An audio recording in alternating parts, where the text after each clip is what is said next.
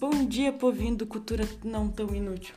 Aqui é a Dani Minuso falando e agora eu vou fazer uma breve introdução do que nós vamos discutir hoje no nosso podcast. Nossa, eu tô falando muito hoje hoje.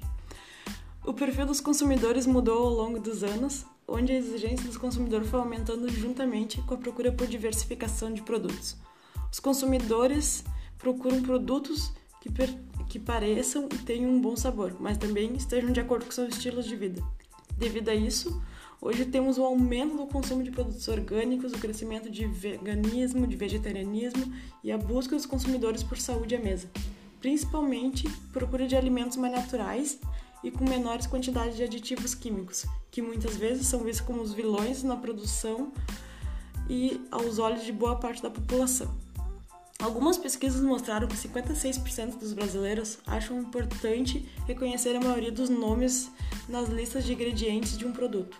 Esses resultados comprovam que o crescimento, ceticismo dos consumidores e principalmente em relação aos aditivos químicos que levou ao aumento da popularidade dos ingredientes naturais, produtos inovadores, porém os consumidores não desejam que comprometa o sabor dos produtos.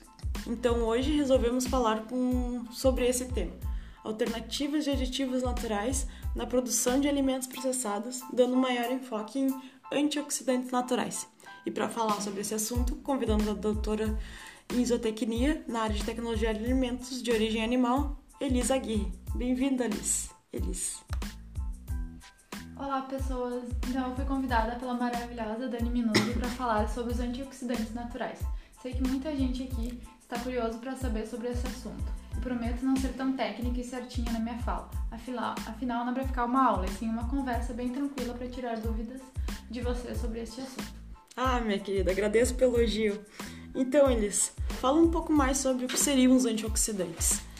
Bom, vamos lá. Então, estruturalmente, os antioxidantes são compostos aromáticos que possuem pelo menos uma hidroxila, podendo ser sintéticos e são largamente utilizados pela indústria de alimentos ou naturais, como os organos sulfurados, fenólicos e terpenos, que, que fazem parte de boa da constituição de diversos alimentos.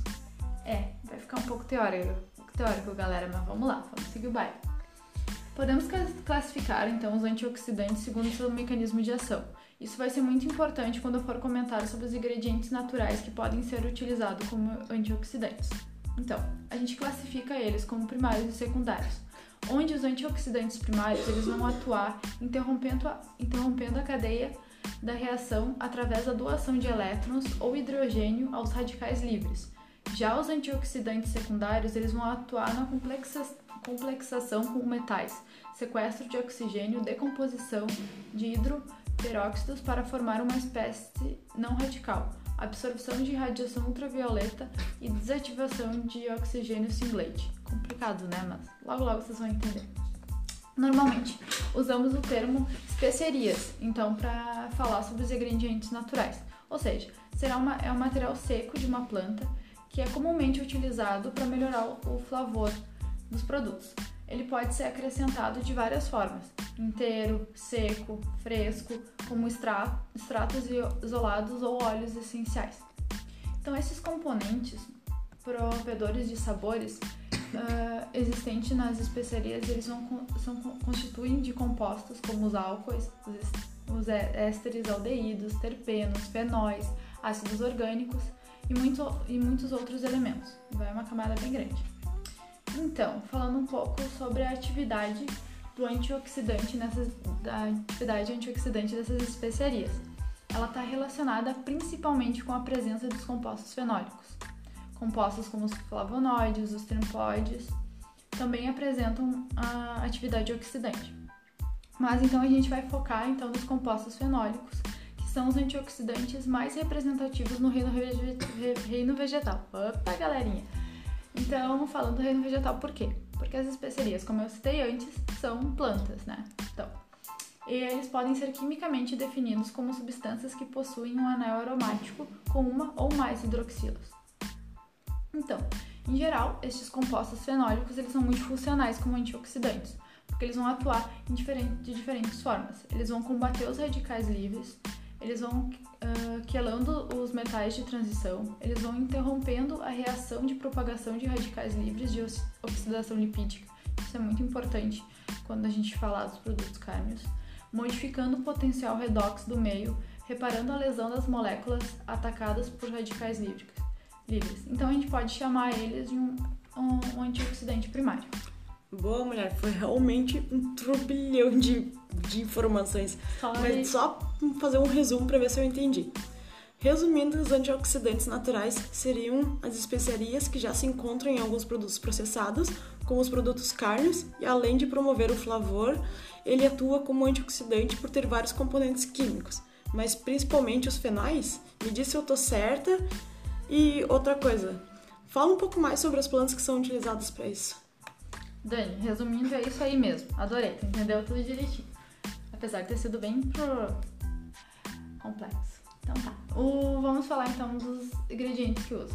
Então, o alecrim é o que é o mais extensivamente estudado e os extratos dele são conhecidos como antioxidantes naturais.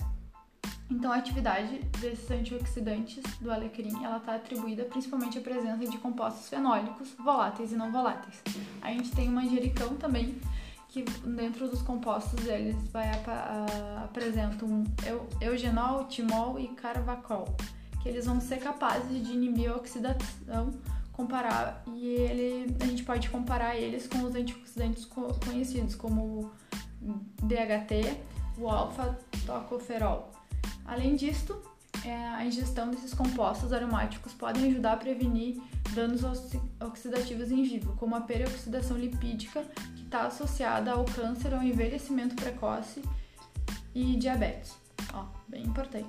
Já o orégano, uh, ele possui propriedades antioxidantes como bloqueador de espécies reativas e inibidor da peroxidação lipídica. A salva também, então, o principal composto responsável pela atividade oxidativa dela é o ácido cafeico. Então, assim, ó, só para finalizar, eu acho que vale a pena muito a gente frisar que, apesar de possível e viável a utilização das especiarias como antioxidantes, a substituição total delas ainda está em processo de pesquisa. Então, ainda utilizamos juntamente com os naturais, os antioxidantes químicos, para dar uma garantia de efeito principalmente nos produtos carnes, que vão apresentar uma boa quantidade de gordura na sua composição.